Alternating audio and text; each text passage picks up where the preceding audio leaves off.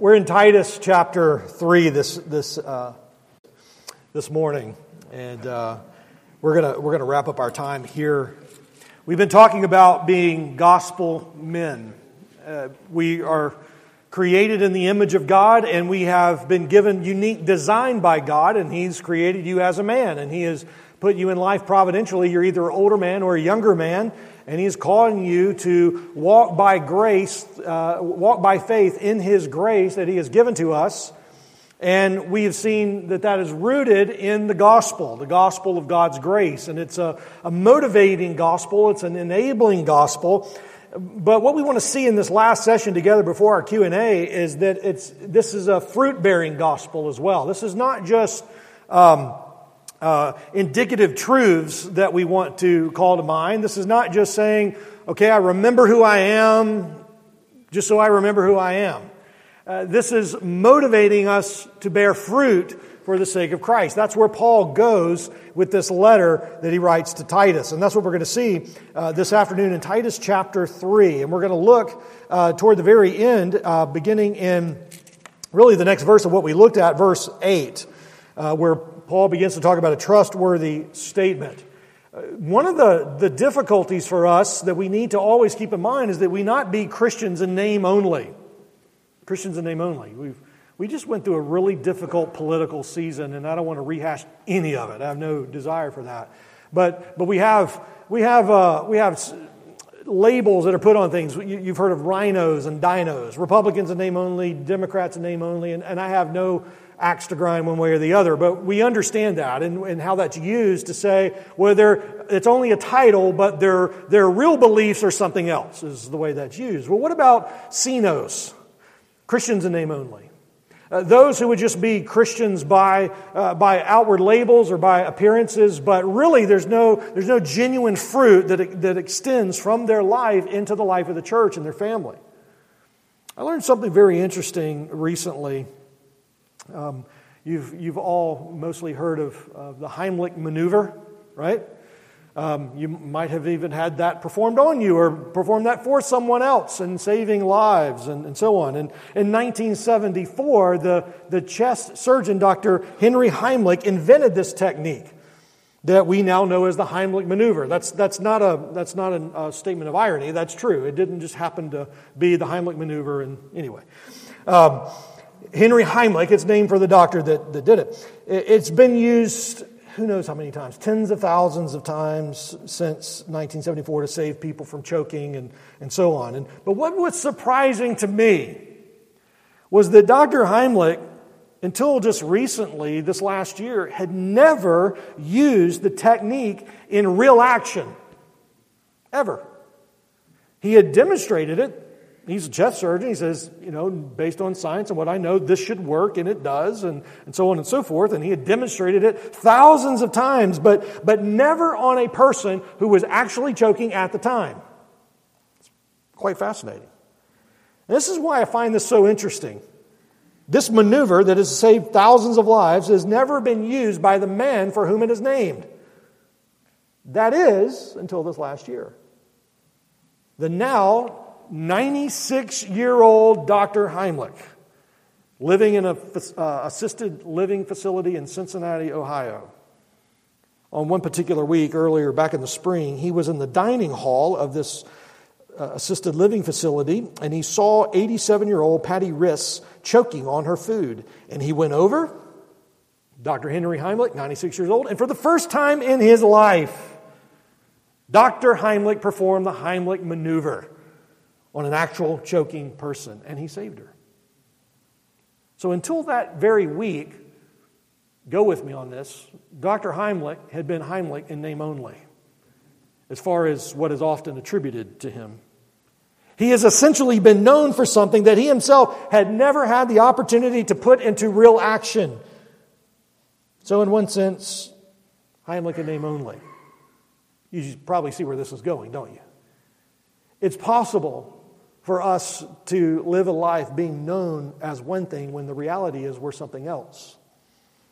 The main thrust of Paul's letter to Titus is that the church will not be CINOs, Christians in name only. Can you imagine someone who has been known as a Christian all their life only to find out in the end that they're a Christian in name only? It's just a title. There's some, actually some frightening words that Jesus gives us in Matthew's gospel. But Lord, did not we do? And he will say, What? Depart, leave from my presence. For the Apostle Paul, the pretenders are exposed, and he, he immediately jumps to this in chapter 1. They're exposed because they're all talk and no fruit. They're all mouth, no hands. As we've seen in Titus, these ones are destructive to the local church, upsetting families. Again, we'll say it, we've said this every sermon so far. They profess to know God, they, they give voice to knowing God. I'm a follower of the Lord. Uh, they could be, in that context, they could be uh, Gentile proselytes uh, to, to the Jewish faith. They could say, we, we trust in the same Messiah, and so on. Or they could be uh, guys who have come out of pagan backgrounds in Crete and have now said, yeah, we're, yeah, we're Christians too, and, and so on. They could be Jews who have profess faith in a Messiah and yet they're being exposed to something that they're not. But regardless of who they are, chapter 1 verse 16, they profess to know God, but by their deeds. We said that that is a very central word that is woven all throughout every chapter of Titus. By their deeds, they what? Deny him. They're detestable, disobedient, worthless for any good deed. Now compare this false teacher, uh, these false teachers, these pretenders, to the true believers whom Paul says in chapter 2, verse 10, I love this. True believers will adorn the doctrine of God, our Savior, in every respect. That's a true believer. I love that language that Paul uses there. The true believer wears the clothing of the gospel.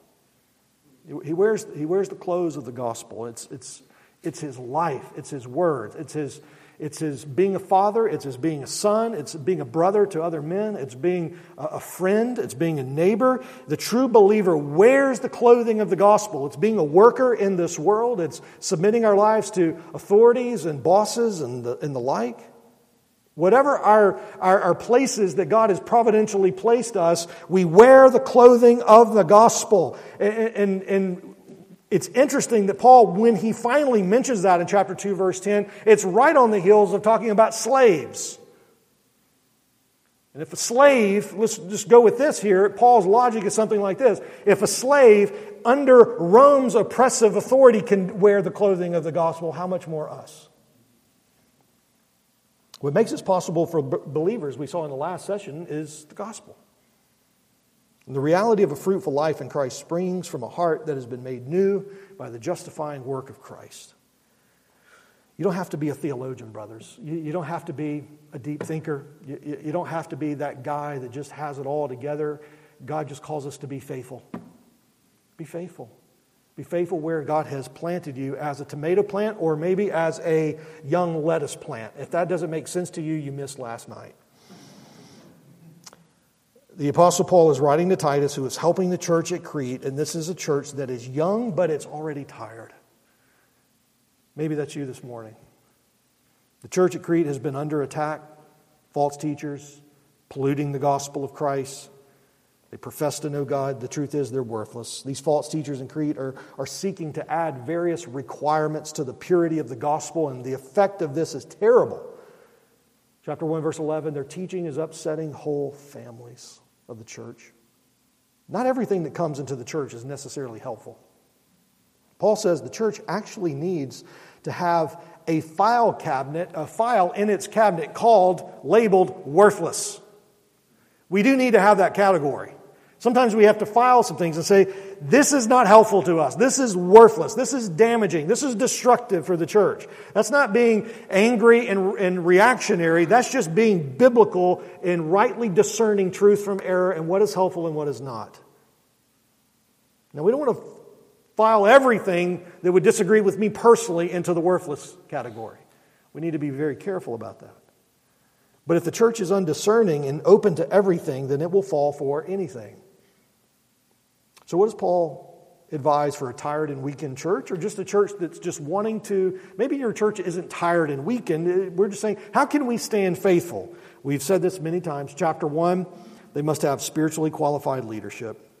There must be a plurality of leaders. Each church, uh, who in each church who are qualified, they're not qualified by popular vote, but by spiritual qualifications spelled out specifically by Paul in chapter 1. This will ensure chapter 1 verse 9 that they will be both able to exhort in healthy doctrine and refute those who contradict. We need that ministry in our lives. God has placed leadership in the body for that purpose. We all need to submit to that. Even elders submit to that. We are elders but before we're elders and leaders in the church we're sheep. A church without healthy leadership will eventually succumb to unbiblical pressures within or cultural pressures without Paul's other answer for a tired or weakened church, or just a church that wants to be faithful, is chapter 2. The church will have, we looked at this last night, healthy relationships within the church. What is most noteworthy of the groups described in chapter 2 is the absence, note this, is the absence of personal preferences. If your understanding of the church never rises above your own personal preferences, then you will never be happy anywhere. You will only try to find a church that looks like you. We need a church that looks like Titus chapter 2. Older men, younger men, str- struggling, weakened, hurt, sometimes angry, and yet all of us are willingly placing our lives under the authority of the gospel of Jesus Christ and saying, those things may be true, but they need not be this way. The health of the church does not hinge on music styles, sermon length. I have to put that one in there. A vibrant children's ministry or youth ministry. But the backbone of a healthy church, as we've seen in chapter 2, is mature Christians cultivating an atmosphere of meaningful discipleship. That's such a wonderful place to be. If you have that, fight for that, hold on to that, do everything, sell all that you have to maintain that. Chapter 3, Paul's answer for a tired and weakened church or a church that wants to remain faithful is that they must stand on the true gospel of Jesus, Jesus' saving work for his people. That's what we just saw in the last session. If we are not drawn to the church by the gospel it preaches, then we will be led away by something else of less importance. If you're not here for the message and the implications of that message, you will easily be led astray by false teachers. You will be led astray by those who will bring up for themselves those who, who want to have their fancies and their doctrines and their pet projects tickled. But if you would stake your life and give your life to the local church where God, in the face of Jesus Christ and the power of the Spirit, is cherished and sung about and worshiped and loved, then you're at a great place. Paul is addressing a weakened church if you're tired or weak, this is also what you need to hear here. We can ask a lot of questions. Are we suffering? Are we depressed? Are we weak in the faith? Are we immature? Are we feeling like we're on spiritual life support? Paul's answer is, is Titus. We, we need healthy spiritual leadership speaking into our lives, healthy relationships with mature believers, and we need the continual reminder of God's grace to us in the gospel. And so we pick up this morning in the middle of chapter 3, where Paul is now pivoting toward the end of the epistle. And, and the pivot is to now what? Okay, I, I've been with you up to this point. I believe all of that. Now what? Verses 8 through 11 is what we're going to primarily look at uh, in this final session. And, and through the idea of two gospel fruits that must practically flow from a true understanding of the gospel that we have just seen two gospel fruits. These are two gospel realities. These are, these are the two outworkings. And, and we'll look at this in kind of the big, broad categories, and we'll narrow the, each of them down in a couple of ways. Uh, the first one begins in verse 8. It is pursue gospel engagements. Pursue gospel engagements. We, we, we need to be engaged in this work. This is the work, the, what we just saw in the last session, the gospel. This is the work that God has given us to speak these things to others, to speak these things to one another, to remind each other of the grace in which we stand, and to hold each other accountable to that. When we speak of engagements, we have to think about those things that are priorities for us.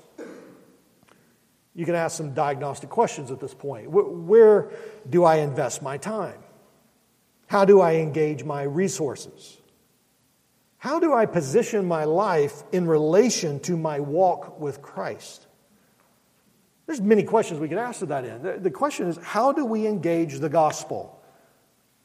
Well, Paul gives us a couple immediately practical things that, that hit each of us personally in a variety of ways. The, if we can break this point down in a couple of ways, the first, letter A, is engage with your words. The Bible, again and again, tells us to consider how we speak to one another. We see this all over the proverbial literature, the, the, Proverbs and Ecclesiastes. We see this in James. We see this in the teaching ministry of Jesus. We need to give attention to our words. We need to be quick to hear and slow to speak. We need to not just isolate ourselves so that we are the only voice in our own echo chamber that we're listening to, but we are submitted, chapter one, to godly leadership speaking into our lives. We are rooted and submitted and accountable to godly men and women in our churches and in our families. Engaging at the level of our words. Look at verse 8. We're in chapter 3 of Titus, verse 8.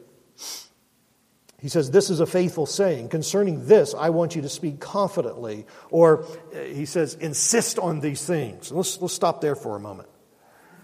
This is a faithful saying. What is he referring to here? The answer is what preceded in verses 4 through 7. And here we saw the details of the sovereign grace of God in saving sinners. We, we just looked at this in verses 4 through 7.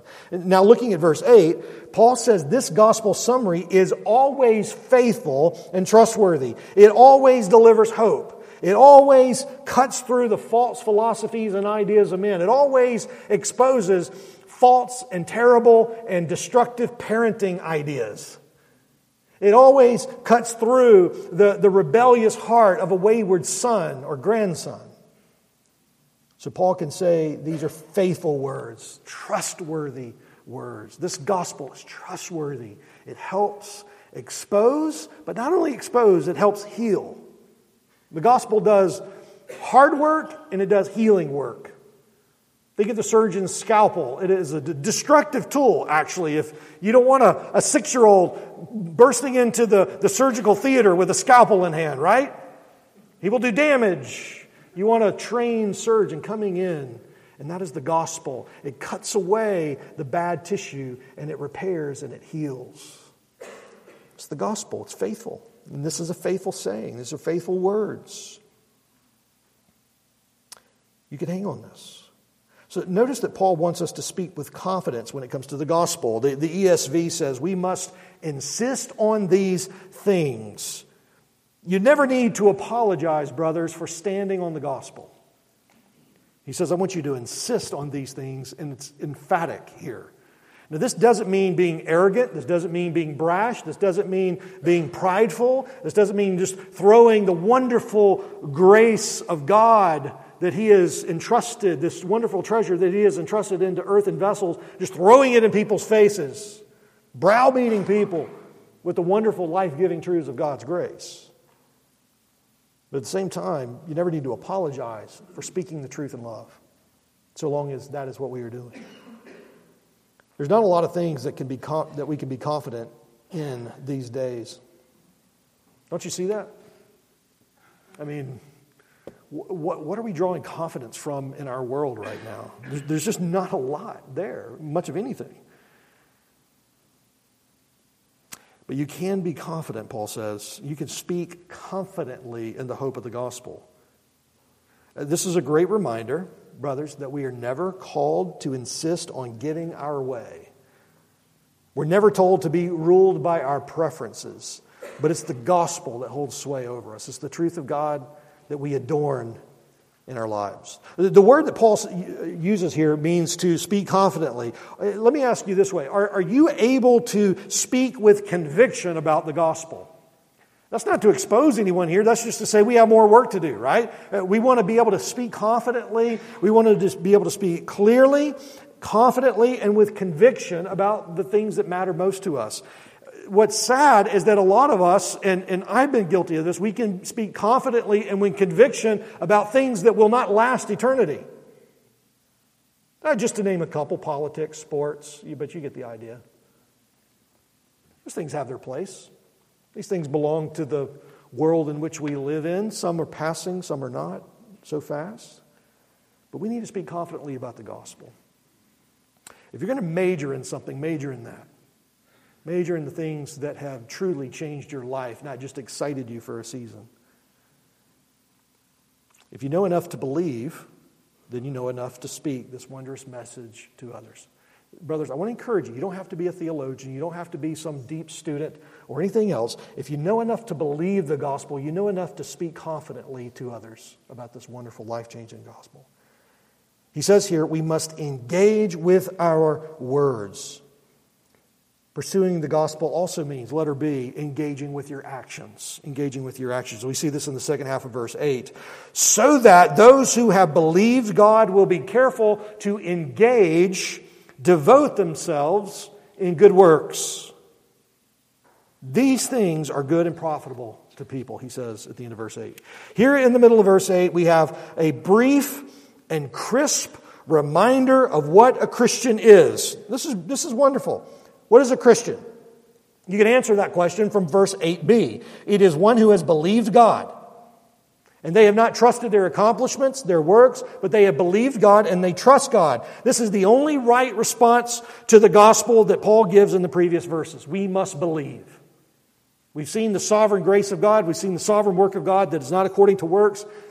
It's a justifying work that He does. He does it. It's the Father sending, it's the Son uh, atoning and redeeming, it's the Spirit sealing that to our account. It is sovereign work of God. It is His work alone from beginning to end. But there is our response. Verse 8 In light of that, we must believe, so that those who have believed will be careful to engage, devote themselves. We've not trusted our accomplishments. A gospel man does not trust in his accomplishments. A gospel man does not trust in his works. He's not trusting in his education. He's not trusting in his family name. He's not trusting in his ethnic or cultural background. He's trusting in Christ. He believes God. He trusts God. That's it. We put no confidence in the flesh. We make no provisions for the flesh. This is the only right response to the gospel here. Believing in God is now, when we say that, and when Paul says that here in verse 8, this is not some bare mental exercise, but what he is describing here is a turning away from ourselves, turning to God. Uh, we have a, an example of this, a really vivid example of this in 1 Thessalonians chapter 1, where Paul says they were turning away from idols to serve a living and true God. It's a, a true picture of, of this conversion that has taken place. That's what we have when we talk about believing. So this is not a, a bare mental assent to say, I believe some new things that I didn't believe before. It includes that, but it's much more than that. Turning to God in faith and trust is to turn away from trusting ourselves and our sin. So we must turn away from our sins and believe in Christ. Look at verse 8. This belief that Paul mentions here is a past action with a present abiding result. Theology students is a perfect participle here. So that is, those who have believed God will continue to bear fruits of that belief. You're not Christian in name only. Those who have believed God will continue to bear the fruits of that belief. Paul speaks of a belief in God that is completed at one time, yet there, there are ongoing results of this belief. We believe by faith alone, but that faith will not remain alone. The gospel will bear fruit in our lives if it's real. This is why Paul says that the one who believes will also give their attention to engaging their lives with fruitful outcomes. He says here, engage in good works. Engage in good works. This reminds us again of the dominant theme in Titus. We've seen this word many times. There's that word again works, deeds. Here it is again. The gospel and the fruit. The gospel and the fruit of obedience are bound together. The gospel and the fruit of obedience are bound together. Those are not opposed to one another. There is a, a spurious thought of theology today that says we just need the gospel. And what they mean by that is that any call to obedience is legalism. That, that's foreign to Paul. He doesn't believe that. Neither should we. Jesus didn't believe that. Neither should we. Those who truly are my disciples, Jesus says, will pick up their cross and they will follow me, and all that that means There will be gospel fruit. Why is this important for the church? He says here in the verse, these things are good and profitable to people. You want your church to profit, spiritually speaking? You want it to be a good church? Why, tell me about your church, Bob. Tell me about your church, Fred. Well, it's just a good church. What makes it good? Oh, our music. Oh, that preacher. Oh, the children's ministry. The youth ministry is just go. No, it's, it's, it's the reflection of the gospel in the lives of the people. And, and it'll show up in the music, and it'll show up for sure in the children's and youth ministry and, and the women's ministry and the men's ministry, and it better show up in the preaching of the church. But what makes it good is the gospel. And it, it flows out into the lives of the people. That's what he says here in verse 8. These things are good and profitable to people as we speak these things and exhort these things. Good and profitable. The word good here means excellent, beautiful, honorable, precious. A life that is engaged with the gospel is beautiful. Men, I know we're men here, but let, us recover the language of beauty as it reflects that of Christ in this sense. This is good. He says it's also profitable. that, that is, this gospel, when it takes root, it results in blessing. A godly life rooted in the true gospel is a profitable life. Paul addressed this back in 1 Timothy chapter 4, and he compares this to uh, temporary disciplines that we might have, you know, like working out and, and being in shape and those kind of things, which, which have a place, right? But he says we need to understand how it compares. 1 Timothy 4 8, for bodily discipline is only of little profit, but godliness is profitable for all things, since it holds promise for the present life and also the life to come. So, so this is something that is not only going to be in the sweet by and by and will ensure that we will be with Christ forever in eternity and absent from the body is present with Christ, but it affects us even now. It strengthens the church now. It's profitable for all things because of the promise it has even now. He says, These things here, these things, Titus, that is, these matters of the gospel, the kindness of the Father, the work of the Holy Spirit, the justifying grace of Jesus Christ, these are profitable for the church. Notice the focal point of this engagement at the end of verse 8. Profitable for whom? To or for people. What people? What people? In this context, he is referring to those who have believed. The gospel is only good news and only profitable if you believe. That's what he says, in verse 8. If you believe the gospel, it will be profitable to you. It will be good for you. It will have fruit. When we proclaim the gospel of verses 4 through 7, we must also proclaim, listen, friends, if we proclaim the gospel, we must also proclaim the hope of change that this gospel brings. Verse 8. Our works do not lead to grace, our works flow from grace. And so the true gospel will result in pursuing these kind of gospel engagements at the level of our words and at the reflection and the fruit of our works and deeds. Let me give you one more this morning here. Number two, this is the bigger point here. Avoid worthless entanglements. Avoid worthless entanglements here. Pursuing gospel engagements, that's the, that's the positive action. There's also a negative action, right? Avoiding worthless entanglements. Now, now remember the circumstances that caused Paul to write this letter. The, the chapter 1, verse 10, the empty talkers who must be silenced, Paul says. This is what he said in chapter 1. And he specifically warns us of, of, of, two areas. If we can drill down into this a little bit more, what do we mean by avoiding worthless entanglements? Paul specifically warns us of two areas. And, and he doesn't mention this just to reach a certain demographic of those who might be uh, easily led astray by false teachers. He writes this to the church, so that's you and that's me. If you think you stand strong against such things, then take heed lest you fall, right? Two specific areas divisive teachings and divisive teachers. Divisive teachings, divisive teachers. If you're not prepared for that, then you won't be prepared for when it happens.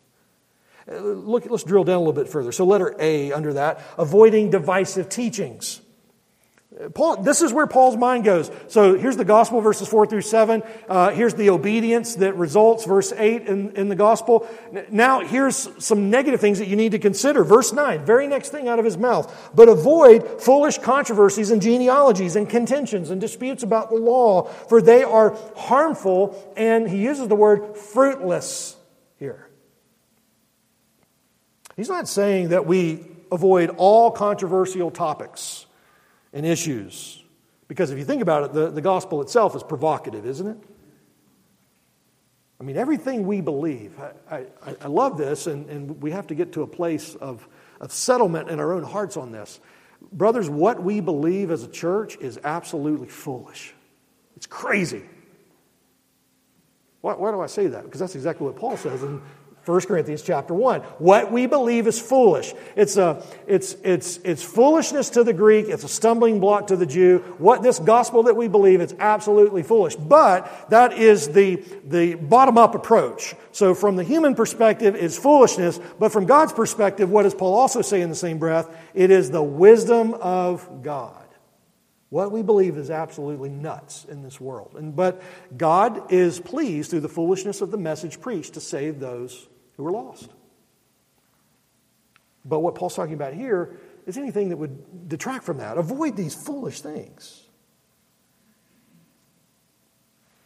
So, to be sure, what we believe and teach is not going to be welcomed by most, but, th- but that's not what Paul is talking about here. He's also not saying that we never take up secondary matters of doctrine. We are to major on the majors, but that's not a reason to ignore the minors either. All scripture is inspired by God. All scripture is profitable for teaching and instruction and so on. What Paul is concerned with here are, and he spells this out in verse 9, it's very clear, are man made attachments added to the gospel that are not necessary or profitable. Paul is not talking about secondary doctrines, but strange teachings that have no basis in Scripture. For example, you don't have to turn there, but over in 1 Timothy chapter 1, uh, he gives some examples of this to Timothy. I, I urge you upon my, this is 1 Timothy chapter 1, verse 3. Upon my departure for Macedonia, remain on at Ephesus, Timothy, so that you may instruct certain men not to teach strange doctrines, nor pay attention to myths and endless genealogies which give rise to mere speculation rather than furthering the administration of God, which is by faith. But the goal of our instruction is love from a pure heart and a good conscience and a sincere faith. For some men, straying from these things, have turned aside to fruitless discussions. Same idea we have here in verse 9. They want to be teachers of the law, even though they do not understand either what they are saying or the matters about which they make confident assertions. That's the mark of a bad teacher. it's a mark of a fruitless teacher. He doesn't understand what he's saying, and what makes it worse is he's very confident about his fruitless assertions. That's a hard heart to crack through, isn't it? Whenever Paul mentions these things, he's talking about teachings that do not further the teaching of the gospel. Now, note the contrast uh, back here in verse 9, Titus 3, verse 9, the, the contrast of divisive teachings with the real teaching of the gospel. In verse 8, we saw the gospel is good and profitable, but that which departs from the gospel here is harmful to the church and ultimately fruitless. These teachings distract from the church. Uh, that is to say, they, they go off mission. We're not a debating society. But we're a family of believers who follow Christ. That's what we are. What happens when believers get caught up in this? We saw in chapter 1, in some cases, whole families are divided and destroyed. And that affects the church. Uh, there are some who are in our churches that are going to be more prone to controversy. They're, uh, they're, they're brash, they, they lack gentleness. They're easily drawn into complaining and finding fault. Still, some cause divisions with mishandled words and misplaced emphasis. As one writer has put it, put this, there is a difference between needing to divide, needing to divide, and loving to divide. You must discern the difference. There is a infinite gulf between needing to divide at times and loving to divide. Notice the example Paul gives foolish controversies, genealogies, contentiousness, disputes about the law. The first is these foolish controversies. I love this. Literally, morass, morass, moronic controversies. He uses the, the same word in a similar way, 2 Timothy 2.23, but refuse foolish and ignorant speculations, knowing they produce quarrels. Uh, the, the second here um, is genealogies. Genealogies. This is a word used elsewhere only in 1 Timothy 1 4, where Timothy is warned to avoid these endless genealogies. What's going on here? This points to the Jewish nature of the opposition in, in Ephesus and now here in 1 Timothy and now here in Crete in Titus. The, the Jewish people meticulously investigated and documented their, their family lines, and they would leave fanciful tales into their, weave fanciful tales into their family history. And so, what would happen if that one's family history and association became the defining element of whether a person was in or out of the faith? Oh, you don't believe that? Then we're not going to have anything to do with you. And so they're adding other things to the gospel message. Third, he mentions disputes about the law. It refers to the Mosaic law in, in all probability. Paul has said before the law is good, but here the church is getting twisted by minute disagreements about the law. This, this was really the trapping of the Pharisees. If you think of the Pharisees uh, in relationship to the gospel and the anticipation of the Messiah, they're like an onion. And Jesus coming in his ministry, he had to pull back the layers of all of that, all that false traditional teaching just so they could see what was underneath. They would focus on all sorts of layers like tithing grains and mint and deal seeds. You think you're missing the point if you're doing those things? While neglecting real expressions of faith like orphans, widows, loving your neighbor, showing mercy toward others. Note the fruits of these divisions at the end of verse 9. They are harmful. They are harmful. Brothers, guard your hearts from things like these.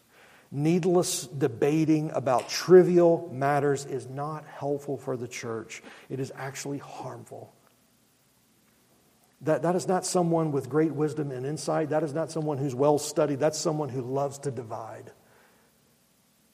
Taking up some obscure teaching or practice is not helpful to the mission of the church. Paul says it's actually harming the flock. They're fruitless, he says. They're useless. It's, it's idle talk that proves to be without sustaining substance. That misguided teaching, it may sell books, it may pack church buildings, but the end result is not how many people it has, but the fruit it bears. The word he uses here, worthless, useless, is used in the New Testament to describe idols in the book of Acts. It's used to describe man's wisdom in 1 Corinthians 3. It's used to describe faith in a non resurrected Christ, 1 Corinthians 15. So if, if Christ is not raised, then our faith is fruitless or useless. Uh, it's, it's used to describe religion that doesn't change a person's behavior. James chapter 1, verse 26.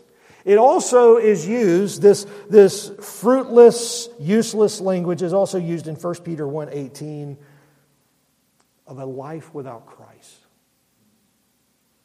So, for this reason, Paul warns us to uh, avoid divisive teachings. And then finally, not only the teachings, but there might even be a possibility to avoid the teachers themselves. Those who would be divisive and factious in this way. That's the next thing he says. Remember, all this is, all this is right in the context, right in the same breath as talking about the gospel. This is not, oh, by the way, teaching. You know, like, oh, yeah, just remember, by the way, if a factious guy happens to walk in, these are things that, in relationship to the gospel, we need to be aware of them. Avoid divisive people, verses 10 and 11. Verse 10 reject a divisive person after a first and second admonition. Verse 10 is a command, and it is necessary that Paul states this with strong language. Avoid this divisive, factious person. Why is this so necessary? Two reasons are implied here. One, it's for the health of the church, and secondly, it's an opportunity to turn the divisive person from his error. This is not to shame. This is not just merely to confront. This is not, we just love to do those kind of things. This is hopefully to turn a wayward sinner, a wayward saint even, from the error of his way. Isn't that the goal of Galatians 6 and follow, Galatians 6 1 and following? To restore such a brother in a spirit of gentleness but in this case, this is one who is factious. This is one who's clinging to his false doctrine. This is one who's going astray from the gospel that yields fruit and is getting wrapped up in these fruitless discussions and idle teachings. And Paul says they are to be rejected because he says they are in a continuous state of being divisive. So he's not describing somewhere here, reject a factious man. So the first time a brother in Christ says something factious or says something divisive, Paul's not saying reject him. The way he even uses the grammar here, this is a continuous state of divisiveness. This is someone who's characterized by this. So, don't run out and reject a good brother in Christ who is having a bad day and is even in sin for a moment. The ESV says, have nothing to do with him. And Paul uses just one word to make his point reject. Reject. If, if they are enslaved to this, if they will not listen, they are to be avoided, but even more than that, it is the idea of removing them from the fellowship of the church. Strong language. Reject this divisive, factious person. The, the word used here gives us our English word heretic. This is a person who is quarrelsome. This is a person who stirs up trouble in the church. It is one who is determined to get his own way. So they have a divisive spirit and they easily depart and, and divide along party lines. They will oppose everyone. And they will grab others, weak willed believers, those who are weighed down with their own cares, and they will gather them for themselves. Paul referred to them, you remember, back in chapter 1, verse 10. They are rebellious men, empty talkers, deceivers. What's, what's an empty talker? He could be a preacher of the word. He, he, could be a teacher. He could be leading a Sunday school class. He could be a, a counselor. He, he, could be a, a, a guy, uh, just a, a father who's always reading the scriptures to his church, but he's an empty talker because there's no fruit. You say, where does this match up in your life? Where, where's this seen, the evidence of this? These are, these are strong words. Such a person will divide the unity of the church and bring her down if it goes unanswered. The flock will be divided, the sheep will be scattered without the care of the church. Watch out. Watch out. Paul gives a stronger warning in Acts 20. He says, as he's departing uh, on the beach of Miletus and he's meeting there in what I think is the only face to face meeting with Paul and elders in the New Testament. He met them at other places. That's the only time we have an actual account of it. He's standing on the beach of Miletus with the elders of Ephesus, and he says, After my departure, savage wolves will come in. But not only will they come in, they will also rise up where? From within, among yourselves. Watch out. Guess what happened? Read 1 Timothy and 2 Timothy. Paul actually names some gentlemen there as these false teachers. So, what is the church to do? He, says here, reject a person. The word means refuse, avoid, decline. The ESV says, have nothing to do with them. Paul will say something similar in Romans 16, verse 17. I urge you, brethren, keep your eye on those who cause dissensions and hindrances, contrary to the teaching which you learned, and turn away from them. For such men are slaves, not of the Lord Jesus Christ, but of their own appetites. And by their smooth and flattering speech, they deceive the hearts of the unsuspecting. Romans 16, verse 17. And yet, notice something very carefully in verse 10. Paul is gracious toward them. How do, where do we get that from? Do you see grace in verse 10? Do you see grace at all? Look at it.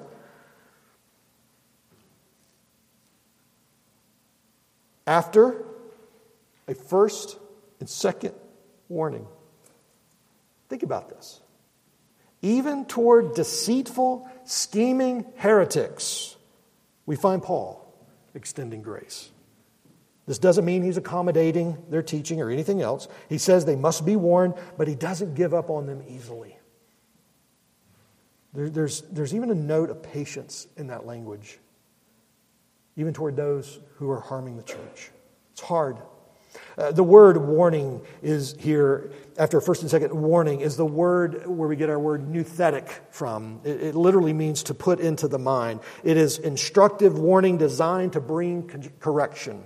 It is, in this context, it refers to offering a strong admonition.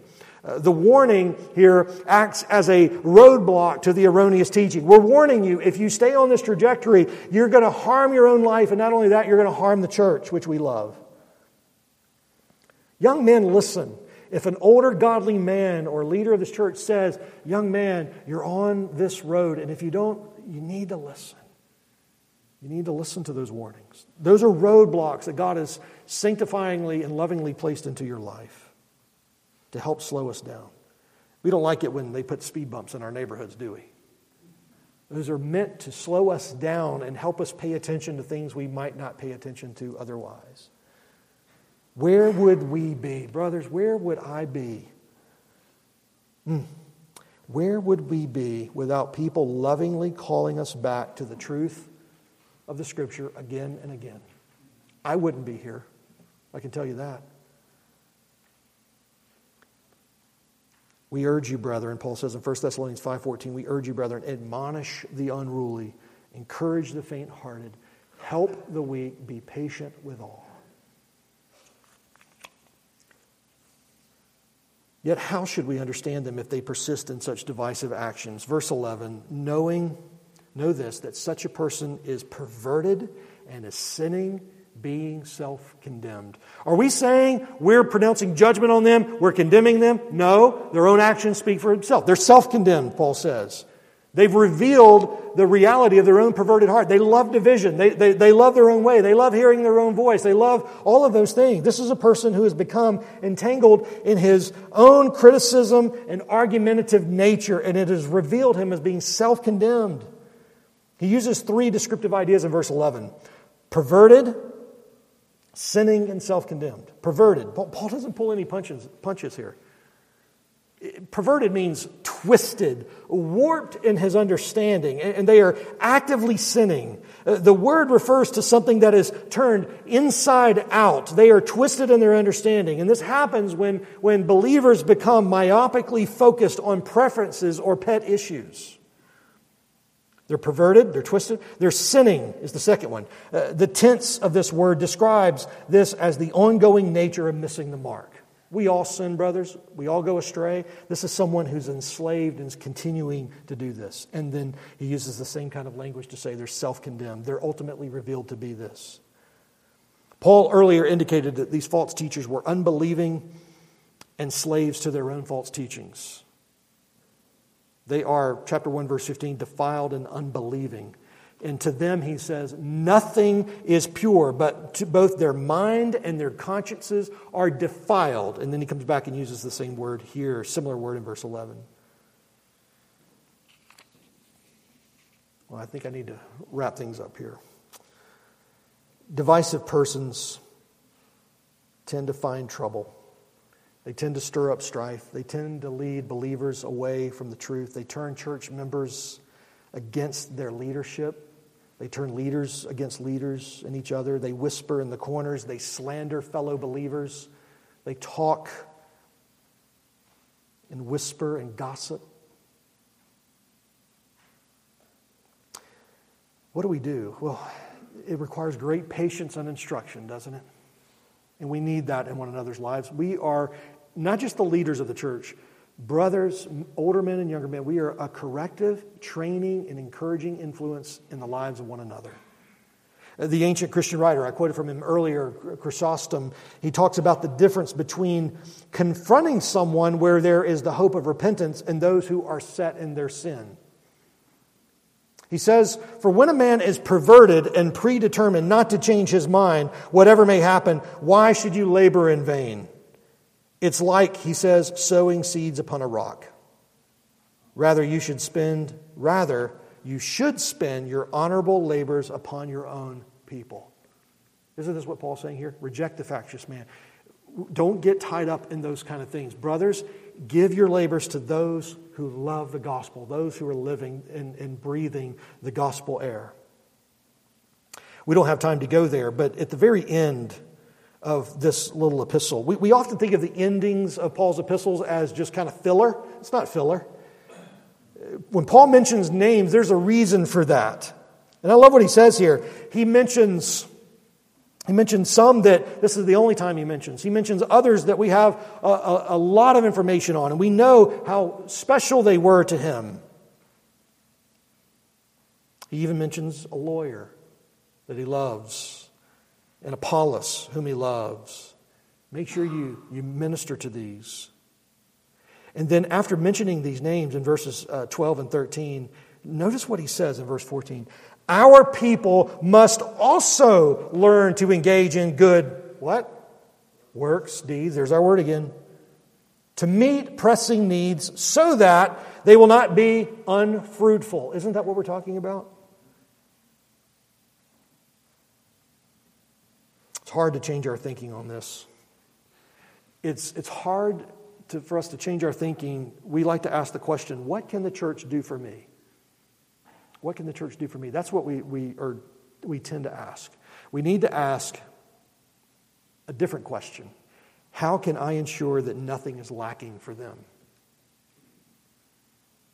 Are we satisfied with the shared ministry? Are we content with serving in obscurity? Are we pleased to serve in areas and ways that might not be preferential?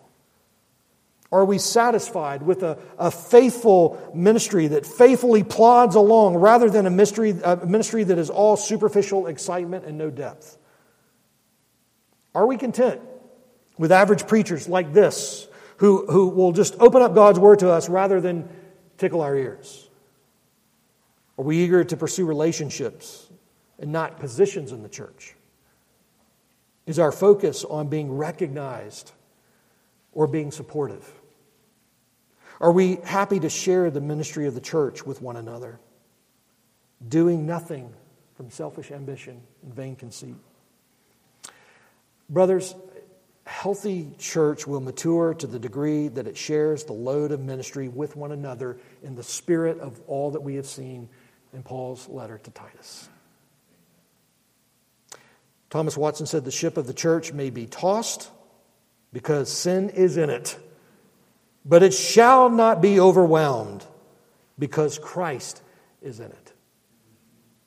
May God give us ears to hear, and may He give us hearts to obey as we pursue these things for the grace of God and the good of one another and the glory of God and His church in this world as we extend the gospel to those who haven't heard and to one another as we need to hear it more and more.